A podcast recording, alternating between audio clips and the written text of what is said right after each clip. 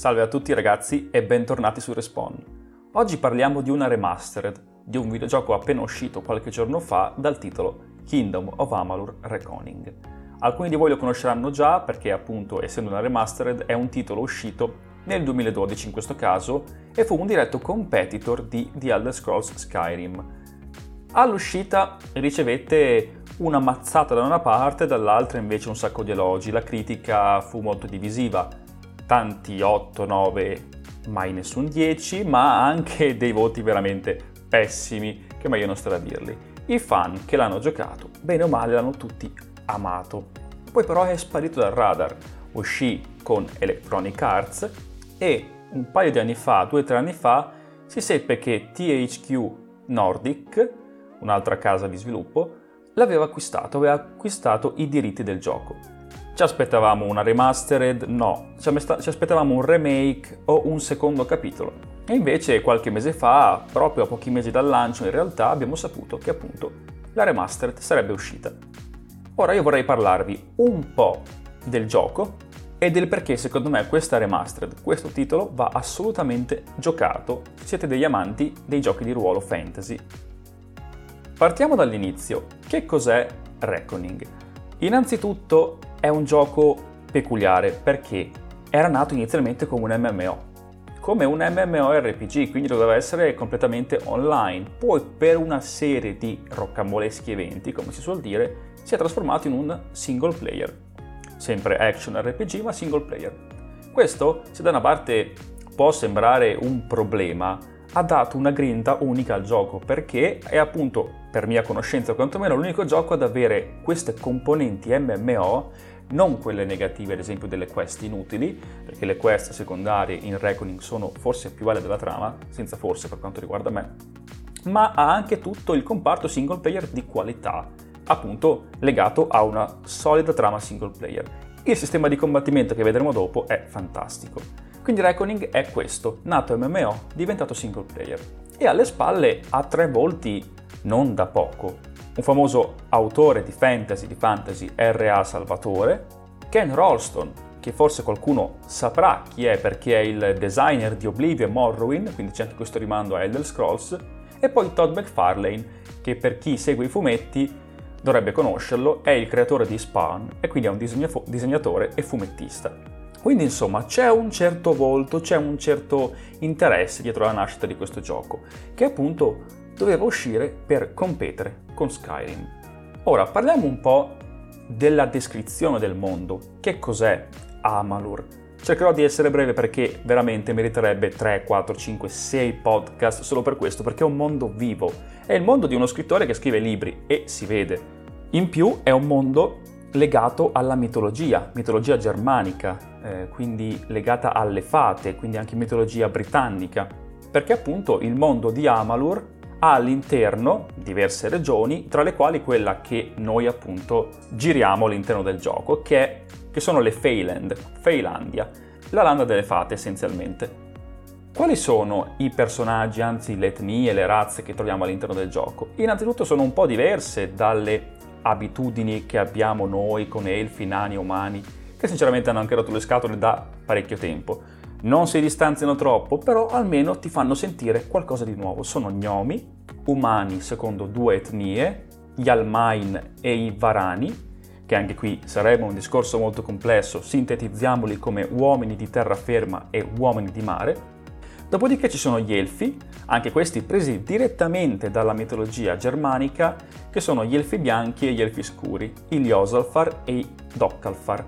Dopodiché c'è la parte più interessante, i Fei, che sono propriamente delle fate, degli esseri di pura magia, fatati e magici all'interno del mondo.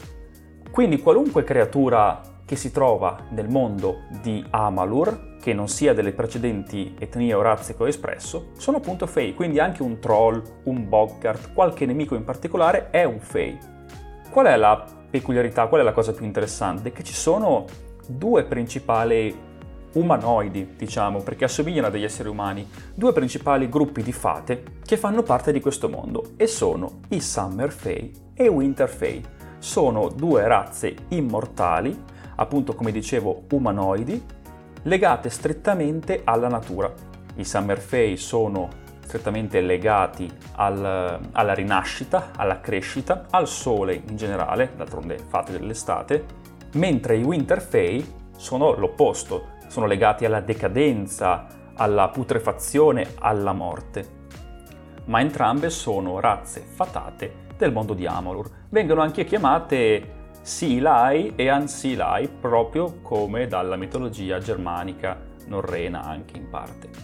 Questo è principalmente quello che trovi all'interno del mondo di gioco. Poi in realtà i Summer Face si, div- si dividono in casate di questi, di questi esseri, ad esempio la principale, la più bella secondo me, che mi ha permesso di scrivere un articolo di filosofia pop legato proprio a Friedrich Nietzsche, filosofo tedesco dell'eterno ritorno, è la casa delle ballate.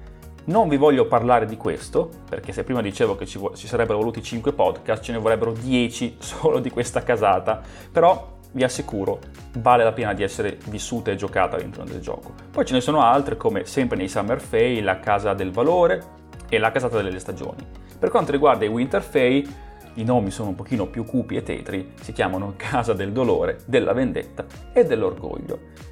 In principal modo la Casa del Dolore è quella in cui c'è il più grosso focus nel gioco per quanto riguarda i Winter Fay. Cos'altro c'è? Ci sono delle fazioni. Delle fazioni, in realtà Summer Fay e Winter Fay sono già due fazioni presenti all'interno del gioco, anzi macro fazioni. Tu farai appunto parte delle fazioni della Casa delle Ballate e della Casa del Dolore. Le altre sono la Scolia Arcana, che è essenzialmente la scuola di magia, i Figli della Guerra e gli Itineranti, che in realtà secondo me sono una cosa molto carina perché già vedete che i nomi sono un po' diversi rispetto ai canoni classici degli RPG fantasy, il che almeno per me ai tempi e ancora fece parecchio incuriosire, soprattutto gli itineranti, ma non voglio anche in questo caso parlarne troppo, secondo me vale semplicemente la pena di giocarli e di viverli. Detto questo, velocemente, che cos'è la trama? La trama del gioco riguarda ovviamente il protagonista che è un Fateless One, un senza fato. È un personaggio che muore all'inizio del gioco e risorge, chiaramente non è uno spoiler ragazzi, muore quando inizia il gioco nel primo trailer, risorge e deve capire perché. Il gioco si basa su questo, deve capire perché lui sia risorto. E grazie ai Tessi Fato, che sono dei personaggi all'interno del gioco che possono predire il fato delle persone, comprendono che lui non ha nessun fato, non riescono a leggere il suo futuro. E quindi tutto il gioco prosegue con questi intrecci che poi lo porteranno ad avere a che fare proprio con le fazioni che ho precedentemente descritto. Essenzialmente questa è la trama. Altra cosa importante, sistema di combattimento. Secondo me vale la pena menzionarlo perché è il sistema di combatti- combattimento, per quanto riguarda almeno gli action RPG, più divertente degli ultimi dieci anni. Io li ho giocati tutti gli RPG fantasy, ho giocato anche di recente Outward e Gridfall. Niente è divertente come Reckoning, perché appunto prende spunto dagli MMO e che, che se ne dica gli MMO sono davvero divertenti. In più c'è una carrellata di armi, cioè parliamo di spade leggere, spadoni, martelli giganti, eh, lame fei, pugnali, chakram per il mago, non per eh, la classe destrezza, archi e staffe da mago. Quindi insomma ci sono davvero tante armi e tante abilità e combo. Una cosa che poi io apprezzo molto per le combo base, infatti le combo base ricordano molto le combo base degli MMO classici, c'è una funzione molto carina. E infatti proprio oggi leggevo sul subreddit del gioco che solamente oggi alcune persone si sono accorte di alcune di queste funzioni dopo dieci anni. E questa cosa mi ha fatto molto ridere. Un esempio, immaginatevi il tasto B vabbè, siete su Sony, eh, su, su, PlayStation, immaginatevi il tasto X, vabbè, c'è anche su Xbox, quindi ho sbagliato a priori, dovevo dire X per entrambe. Ecco, immaginatevi il tasto X, se lo premete due volte di fila fa una combo, se lo premete una volta, attendete un istante osservando l'animazione del personaggio e lo premete una seconda, ne farà un'altra. E di queste simili combo ce ne sono diverse. Insomma, quindi anche dal punto di vista del combattimento, secondo me è particolarmente interessante. Detto questo, sono a 10 minuti e volevo fare un podcast abbastanza breve perché appunto il gioco meriterebbe molti più spunti, eventualmente potrei parlarne in futuro. Credo che lo rigiocherò, anche se me lo sono già rigiocato lo scorso anno, perché appunto avendo eh, Xbox One X ho potuto giocarlo col CD del 2012. Con questo spunto vorrei entrare nel discorso remastered. Perché comprare questa remastered? Allora, chi ha PC lo deve comprare, chi ha Xbox lo deve comprare, chi ha PlayStation lo deve comprare. Allora, partendo dall'inizio, interesserà secondo me soprattutto a chi ha PlayStation 4, perché appunto chi ha PC ha potuto giocarlo continuamente negli anni col 4K con un sacco di mod e migliorie. Quindi non sente proprio la necessità di riacquistarlo. Chi ha Xbox ed è un pirla come me l'ha giocato lo scorso anno, proprio lo scorso anno agosto-settembre, e ci ha speso 110 ore con un singolo personaggio, una sola partita chiaramente. Quindi potrebbe non comprarlo perché ha già giocato e l'ha potuto giocare grazie alla retrocompatibilità. Chi ha PlayStation non ha potuto. Quindi, già solo da, da, da, questo punto qui, in base a quello che ho detto prima, se vi ispira, se amate gli action, action RPG, non l'avete mai giocato e avete Sony, avete PlayStation, compratelo assolutamente. L'avete giocato su PlayStation 3? Vi è piaciuto e vorreste rigiocarci? Compratelo assolutamente. Poi però la cosa si complica un po', non è che rimangono fregati completamente quelli che hanno giocato su Xbox o su PC. Innanzitutto su PC c'è uno sconto incredibile per chi l'ha già precedentemente acquistato, se non sbaglio è del 60%, quindi già questa è una cosa interessante. 60% su 40 euro di vendita perché viene 39,90, ma poi si apre una discreta parentesi, perché il gioco non è semplicemente una remastered, ma è una remastered con due cose, anzi è una in due punti, DLC.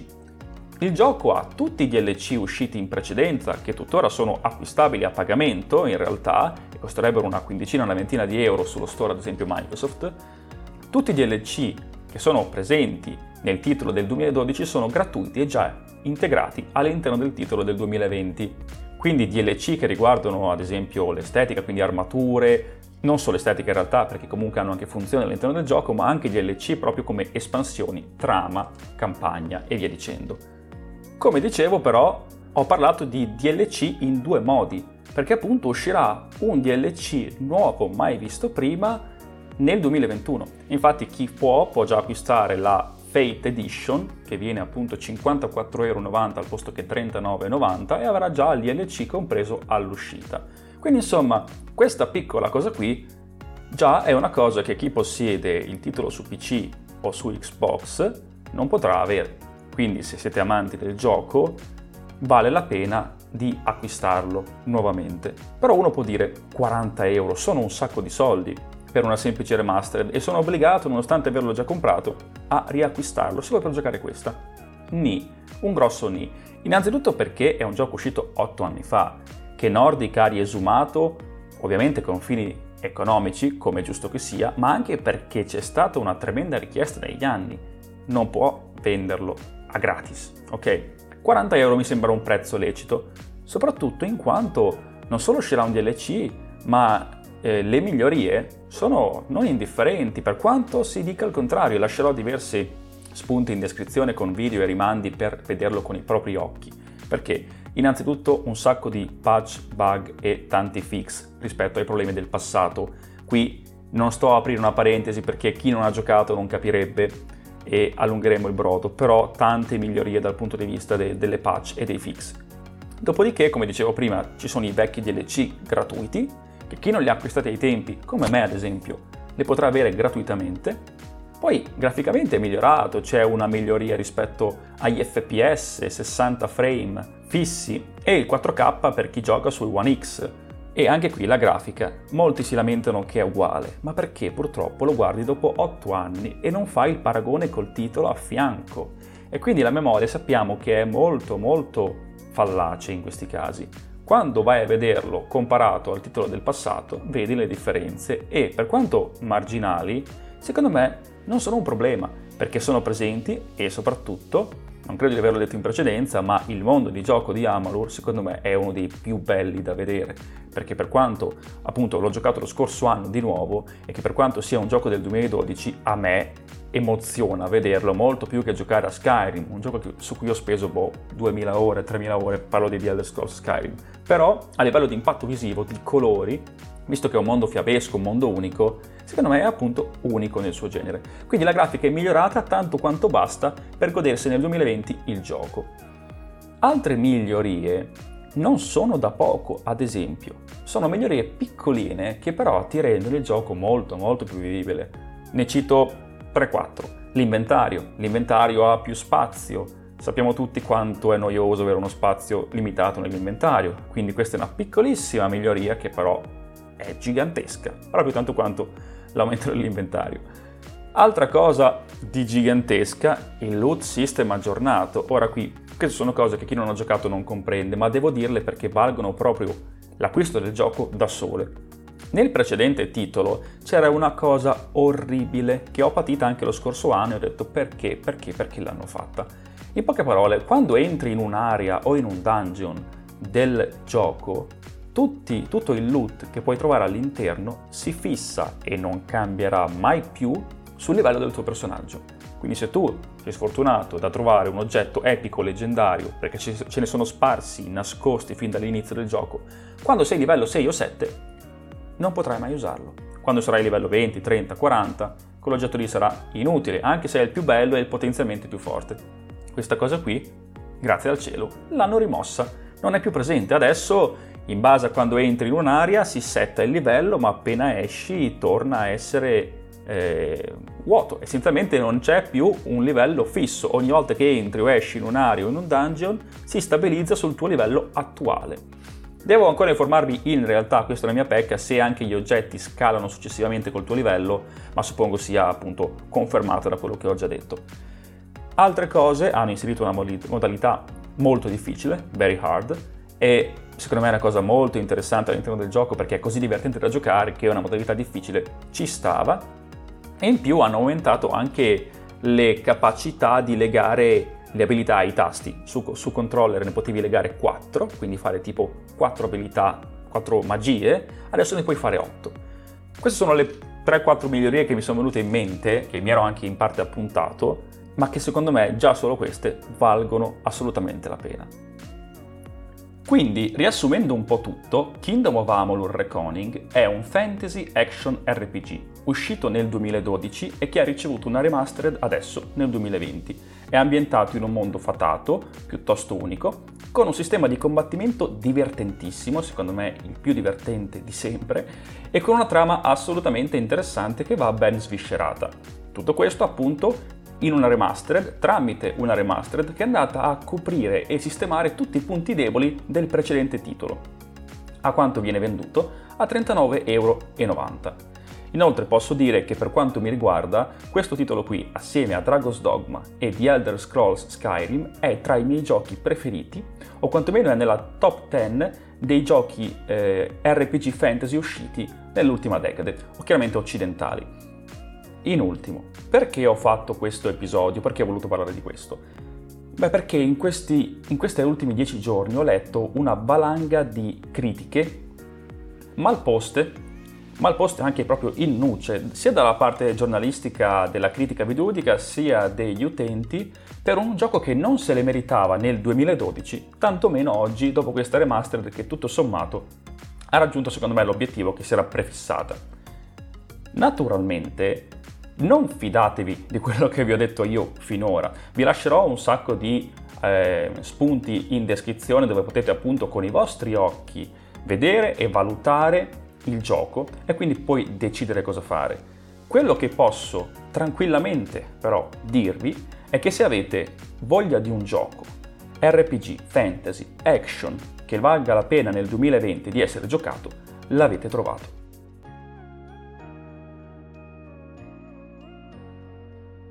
Anche questo episodio è giunto al termine, un episodio su un videogioco a cui tengo davvero tanto e che secondo me merita proprio che venga realmente scoperto e non giocato per 30 minuti e buttato e cestinato.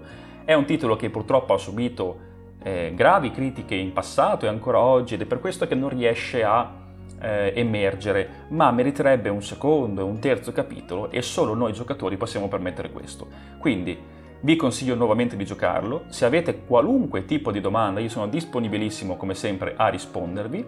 Vi ringrazio per l'ascolto, per la pazienza e ci sentiamo e ci vediamo al prossimo respawn.